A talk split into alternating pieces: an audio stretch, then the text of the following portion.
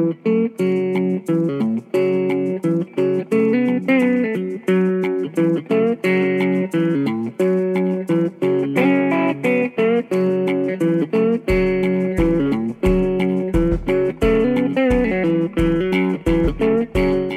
is Toasted Sister, and I'm Andy Murphy.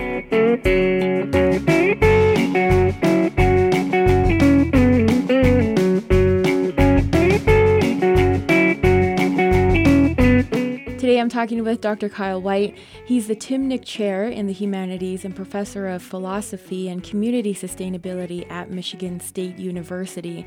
He's also an enrolled member of the Citizen Potawatomi Nation. Can you just kind of take us to different places in Native America where uh, climate change is affecting uh, these uh, different Native communities across the country? Absolutely. You know, when I first started uh, learning about climate change issues that Indigenous people are dealing with, one of the things that struck me the most with the way in which uh, Native people were talking about climate change versus how other people were talking about it was the emphasis on food as uh, something that is at risk uh, for Native people um, with respect to climate change. And so I really wanted to understand uh, why that was the case.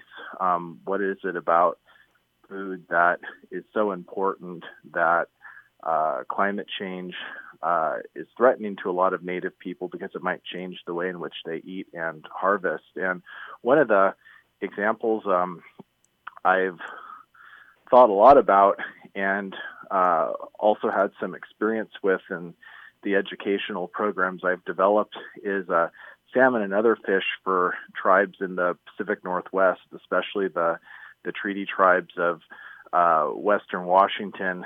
Uh, you know, they uh, have this long-standing relationship with with salmon going back to time immemorial, and it's a moral relationship, and it has to do with the responsibilities that people have to salmon, and also salmon's responsibilities to uh, humans. And salmon is so uh, much a part of their culture; it has to do with the order of the foods that they eat when they have their feasts. It's an incredible source of nutrition. The problem is salmon habitat is very, very sensitive to changes in uh, river and stream and, and ocean habitats. Uh, and so folks there are concerned that uh, warming and changes in precipitation in the Pacific Northwest, combined with just all the overdevelopment and so on that goes on with the state of Washington, uh, that they're not going to be able to harvest salmon uh, as much as they have before, and that the quality might not be as good. And so they're really concerned that this is a blow uh, to their culture and to who they are as people. And so to me, you know, looking at accounts like that where people are literally concerned that the uh, relationships with non-humans, with fish that are the fundamental components of their very morality are mm-hmm. threatened by climate change. That's a pretty, you know, firsthand uh, and very personal experience with climate change. And so, you know, this is really what's motivated me to just learn more and to build awareness of how Native people really understand these risks with climate change as things that affect um, not only what they eat and their nutrition, but who they are as as people. Yeah, and uh, maybe it's just me and um, me seeing on social media a lot of, uh, uh, you know, water is life in different languages. You're seeing a lot of uh, water fights. Is that? Do you see that like as a as a movement today, or is that something that you know is just um, has been going on, but it just now hit social media? That's a great question. You know, so we've seen a lot of uh, public awareness now about the indigenous connection to water. You know, where I live in the Great Lakes region, the idea of water of life was actually also part of very visible uh, activism in the the Great Lakes region. So, for example, you know, going back to you know, I think the 1990s, um, definitely the early 2000s, you had Josephine Mandamin, uh, Anishinaabe grandmother, uh, who was really one of the leaders of this Mother Earth Water Walk. Uh, and you had grandmothers and um, women, girls, two spirit persons, and then everybody else literally walking around um, the Great Lakes in order to bring awareness, you know, at first on the Canada side about how Canada was really breaching its responsibility uh, to have safe uh, drinking water and that some Aboriginal communities were uh, more affected by uh, dirty drinking water than other communities in Canada, um, but also because Canada and then the United States were allowing industries uh, to, you know, petrochemical and other industries to just pollute the pristine lakes that were the basis for, uh, you know, Anishinaabe subsistence and ways of life, you know, going back to time immemorial. And so, you know, in the Great Lakes region, the you know idea is water of life has been a huge part of activism. The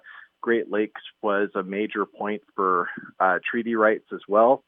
And you know whether it's Minnesota or Wisconsin or or Michigan, you know one of the key aspects of treaty rights is to be able to protect those uh, you know water-based habitats that are key for so many plants and animals. And so I think for folks that uh, you know more recently in the last year have become aware of water as life, you know, it's not only Lakota and Dakota people that have been fighting for this, you know, well before uh, the you know the recent events. You know, they have a long history of that type of activism around water, but it's also Indigenous people uh, in other parts of the U.S. and Canada. And you know, one thing to to note is that you know, you know, I'm Potawatomi, which is part of the larger uh, Anishinaabe group, including Ojibwe and Odawa people. And so our philosophies actually are have to do with the idea that as as people, as as communities, we're always in motion. We're in constant uh, uh, motion. We never stop. That change uh, is what is the uh, norm for us. And so, so much of our history and culture is about uh, migration and fluidity and constant movement. And so, water actually is a really important uh, metaphor in a sense. I mean, it's more than a metaphor because it's spiritual and sacred too. But you know that kind of fluidity of water and how its fluidity and its constant motion are actually the basis of life. Um, that just goes to the core of who uh, Anishinaabe people are. And so when I was looking at some of the literature uh, you know, on Standing Rock, you know, you see folks like um, like Nick Estes and others that are clarifying that actually, well, you know, the way you translate that term Mni Wiconi, right, is more about water is living. It's a living relative that's part of a larger system of morality and responsibility that are important for uh, Lakota and Dakota people. Uh, mm-hmm. And so it's just kind of, you know, these ideas about the significance of water and how they support life, which has gotten me very active in the movement to uh, protect wild rice in the Great Lakes region, which is a traditional uh, plant for uh, Anishinaabe people and one that also faces certain uh, risks from climate change. Right, right. And I want to get to wild rice in just a bit, but you brought me to a uh, point that I've been wanting to um, cover um, that that notion of it's a living being. I mean, does that go into uh, you know indigenous science? Like, and, and uh, can you really pull apart like indigenous science and philosophy, especially when we're talking about food and plants and animals that we eat for food? Yeah, absolutely. And you know, I'm a great admirer of the work of you know Josephine Mandamin, but then also some of the indigenous scholars like uh, Deborah McGregor, uh, you know, who have really sought to uh, engage in an indigenous science that was really inspired by these women's water, indigenous women's water movements in the the Great Lakes region. You know, if you talk to somebody like uh, Deborah, who has really devoted her career as a professor now at York University in Canada to learning and, and building awareness about about water knowledge, um, you find out just so many key insights. You know, for example, for Anishinaabe people, you know, each body of water actually has its own personality, um, and you have to respect that body of water for uh, you know who it is as a as a unique being that has its own mind and and will. And, and and you know for that reason also uh, plays you know tremendous roles in supporting so many different uh, plants and animals and and insects. And so when you think about well, what does it mean to be an indigenous scientist right? Mm-hmm. and a, a good uh, friend Robin Kimmerer, who's a, a Potawatomi scholar and also a, a great uh, admirer of uh, the work of Josephine and, and so on. But you know, if you uh, ask her, what, you know, what she's learned about our traditions, she said that for Anishinaabe people, we actually don't really uh, believe that humans are sort of the possessors of knowledge. Rather, it's water and plants and animals and so on that have knowledge, um, and that our job is to interact with them respectfully so that we can uh, you know, in some ways benefit from the knowledge, but fulfill our responsibilities to them and to their life. But that you know, humans are actually pretty pathetic as as, as knowers, and we're sort of in this position of constantly having to be deferential to these other, you know, living and non-living beings and entities uh, that are the true possessors of knowledge. All right. Yeah, yeah. I listened to um gosh, I forget what it was. I think somebody taped uh um uh, a talk that uh, Dr. Kimmerer was giving and she, the way she described strawberries and berries was just something pretty um, fascinating. It didn't even seem like she was talking about like science or indigenous science. She was just telling this long, very, um, you know, very cool story about strawberries and how they're our relatives and how, um, you know, just the thinking behind food is just so different. She was using a strawberry as uh, an example, and it was just very cool. I, I think I'm going to post it. I'll post it on the Toasted Sister website uh, when I find it, but um, I, I just well, was I really taken by that.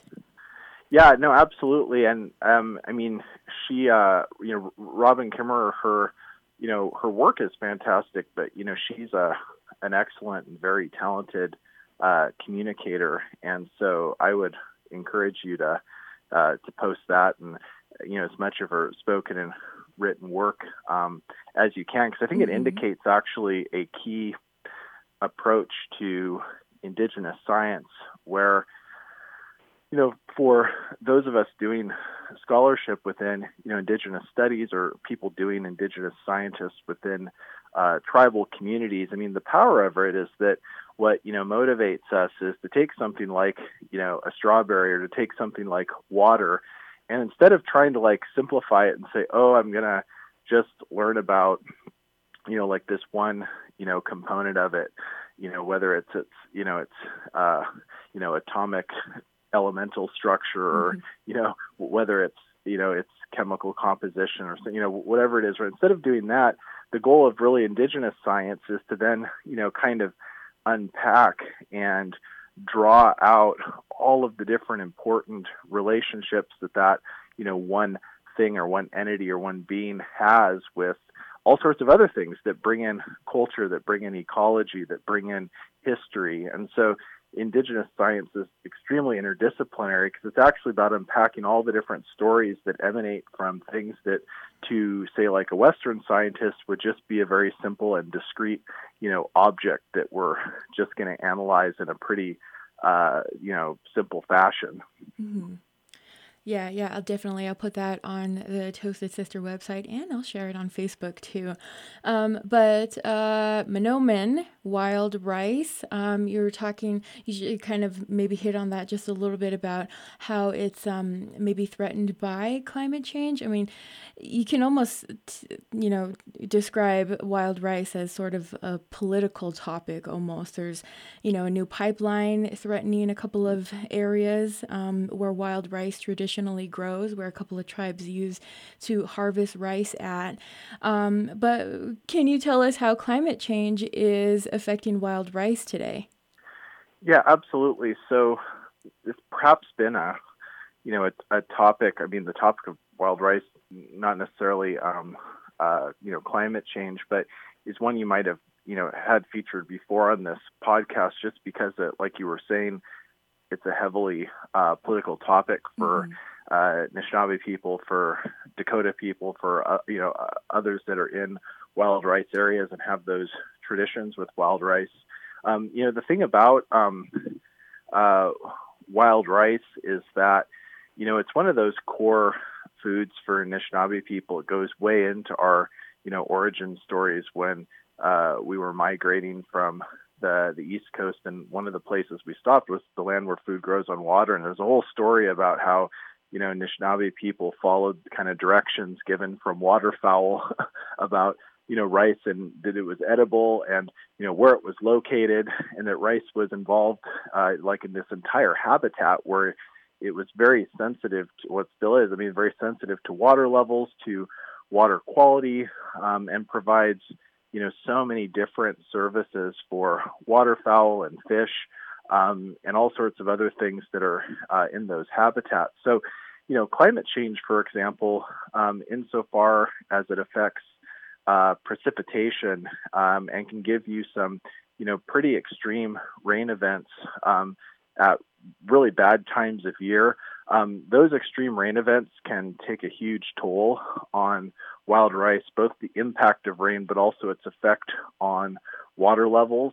Um, it's also the case that in certain northern areas, um, if the climate warms, that could also make those areas more attractive for uh, non native people to engage in recreational activities. And a number of native folks in Minnesota will tell you about how, uh, you know, speedboating and uh, people with recreational properties that don't want to see the rice growing, uh, that those things can affect wild rice. Uh, and just, uh, you know, a, a, number of other, um, you know, kind of larger um, climate change issues in the region can affect wild rice just because you know, water levels and water quality are um, key to rice habitat.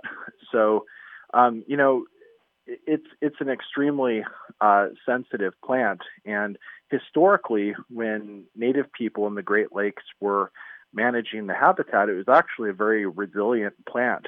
Um, but like with a lot of first foods, what you see is that with the pressure of mining and dams and recreational activities and commercial agriculture and other factors that all of those changes in the landscape combined actually make it so that some of the most resilient uh, plants and animals and fish from you know sturgeon to wild rice are a lot less capable of uh, surviving and as they become less capable of surviving it becomes harder for Anishinaabe and other people to maintain those those moral relations, those cultural relationships with those uh, plants, animals. And you're going to be at the Nibi and Manoomin Symposium next week, right? Yep, next week. And you know, for folks that follow your podcast and are interested in in food, I mean, this event is one of a, a series that has been going on uh, for almost a, a decade. Uh, and it's one of the, I think, uh, most significant uh, indigenous food sovereignty events.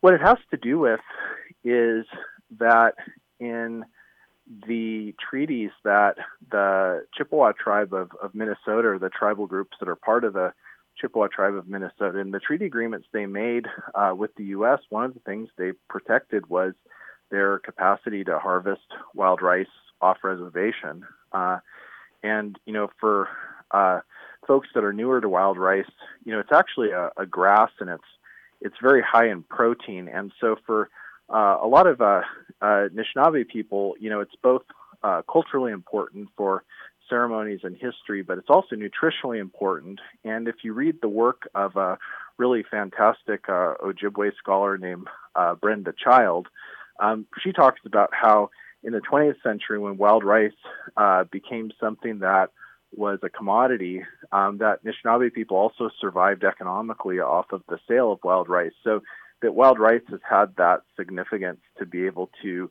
help sustain Anishinaabe communities for you know years and through all sorts of very difficult um, uh, issues that they've had to face. And so, what happened is that you know in the 20th century, um, a lot of Anishinaabe people in the you know Chippewa tribe of Minnesota realized that the state of Minnesota, uh, the U.S., um, they weren't respecting those treaty rights, and they were doing things that were degrading rice habitat, such as some of the stuff I mentioned before, like mining and, and dams. But then also the University of Minnesota was trying to increase its profile as a leader in research on commercial wild rice, and they were interested in uh, genetically modifying uh, wild rice to produce certain varieties that could be more uh, commercially viable. And, you know, as you probably know, uh, Native people were concerned that you introduce those new varieties, they're going to get into the, you know, the, the older native varieties of wild rice, and they're actually going to change the, you know, the genetic profile of the wild rice or even lead to the elimination of rice in certain lakes. Mm-hmm. And, you know, when you're thinking about Anishinaabe culture, it's like certain families and certain, uh, you know, bands and clans. I mean, they actually identify with the particular uh, genetics of rice in very particular lakes and rivers. Um, so it's not just about a relationship to rice in general. It's a very specific relationship to very specific rice. And so the threat of genetically modified varieties and the fact that the people doing this uh, uh, research, uh, there was no way to know that they would be accountable to the concerns that Native people had uh, was really shocking. So the Chippewa Tribe of Minnesota worked with the University of Minnesota and some other partners to create this conference. And I believe uh, Winona LaDuke was uh, one, one of the people that was part of the the first one now about a decade ago, they created this conference so that all of these different folks from the mining companies to the researchers to the, the tribal harvesters to tribal leaders would all get together and try to learn from each other about the significance of rights to them and figure out a path forward so that those treaty rights would be respected and Anishinaabe people could continue uh, their lifeways and their economies uh, that featured wild rice as a key component. And so this year is probably the, the fifth maybe or fourth time they've they've they've done it. And you can look up online a wild rice white paper that was produced by the Chippewa tribe of, of Minnesota. It's about four or five years old right now, but it's one of the best um, documents, I think, expressing the importance of protecting wild rice in Minnesota. Um, and so this year again, uh, We've got tribal leaders. We've got president of University of Minnesota coming out. It's going to be hosted at White Earth, uh, and we're going to spend a couple of days uh, trying to improve relations between the university, the Chippewa Tribe of Minnesota, and other entities on wild rice. The issue, though, is that there's been some wrinkles uh, in the relationship between the university and the state and the tribes up there on wild rice. So this year, the university actually said that it's going to reinvest in commercial wild rice research um, and hmm. research into rice breeding. This was something the university had uh, said previously that they had really stopped doing and weren't interested in. And so we're going to talk about that at the conference. What is the university up to? What are its intentions? And it's also the case that there were some mining policies that the state of Minnesota uh, made last year having to do with how they assess the water quality of lakes and evaluate that water quality in terms of whether an area is suitable for mining or not. Mm-hmm. And what the state decided to do was pretty much against the way that tribes wanted the, the state to handle this, given the connections between water quality and rice. Mm-hmm. And so I think that's going to come up as well, and we're going to uh, have to hash that out. Probably the uh, Line 3 pipeline. Is that something that you've also kind of been hearing? Yeah, so uh, you mentioned that that earlier, and you know the Line Three pipeline. You know there already is a pipeline up there, but man, that thing is you know uh, kind of disgusting and falling apart, and so mm-hmm. they're gonna uh, improve, beef it up, and you know create sort of a, a new adjusted route for it and an extension, I believe, too. And the construction and the operation of that pipeline is right there in some pretty major uh, wild rice areas. And so, um, you know, Winona LaDuke again has been very active in addressing issues with uh, Line 3, and that's absolutely going to come up at uh, this event. And so, you know, again, I mean, similar to, you know, the work that folks at Standing Rock did and, and Water is Life, you know, and you mentioned this in the name of the conference, the Nibi and Manoomin Symposium, right? So Water and Rice Symposium. When you think of wild rice, you think about water. They're completely connected. They're they're life forms, right? Since a lot of Anishinaabe people see water as a spiritual entity with its own personality, right? They're both life forms and entities that in their own right are constantly intertwined with each other. Um, you know, we know that actually wild rice, when it's, you know, in its proper uh, condition, actually helps to clean water. Um, so water and wild rice actually have a reciprocal responsibility to each other. And so the idea of that work that they're doing to kind of repair and extend and reroute that pipeline is just completely offensive to uh, Native people uh, because some of those areas up there, the the you know they're off reservation, so the tribes have limited powers to uh, protect wild rice, and you know for the families and so on that are using these lakes, and then for all the future generations who even the ones who aren't born, you know, who expect to be able to rice. Uh, you know, in their lifetimes, uh, it's pretty upsetting that the the the you know fossil fuel industry, the the federal government, state of Minnesota, would allow something like this to uh, happen. Um, and given how much activism Native people in the region have done on wild rice, it's like wow, you know, how is it not sunken in yet? mm-hmm. You know, how much does it take to uh, get people to understand? And you know, at the Wild Rice Symposium that's coming up, the organizers of it you know, many of whom are from the, the tribes in the region, they really make sure that, you know, the views of, of elders, the Ojibwe language are right up front in that conference. So for people that go to it, you'll see it's not like a, a academic conference. It's one in which, you know, uh, Ojibwe values and views and language are, are up front. They frame the event and, you know, it's always hosted by a tribe. It's last time it was at Mille Lacs. Um, this year it's at White Earth. And, you know, despite all of that, that activism, that expression, that generosity by Anishinaabe people, it's like some folks just still don't get it. Mm-hmm. Um, and that is on October 10 and 11 next week, right? That's correct. Okay.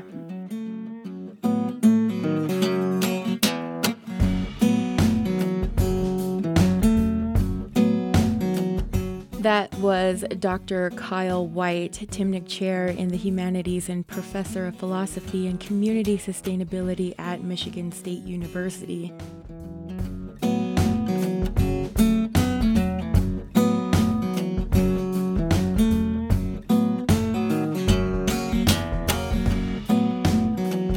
I'm Andy Murphy, host, creator, and producer of the Toasted Sister podcast. On Friday, October 20th, I'll be at the Red Willow Indigenous Foods Experience in Taos, New Mexico. It's a three day event from the 19th to the 21st where chefs Carlos Baca and Brian Yazzie are going to be cooking up a big fundraising dinner for the Red Willow Farm in Taos. For more information about the event, you can send an email to redwillowfarm15 at gmail.com. And if you like listening to Toasted Sister, please write a review on iTunes. That's going to help get word out about the podcast. And as always, thank you for listening.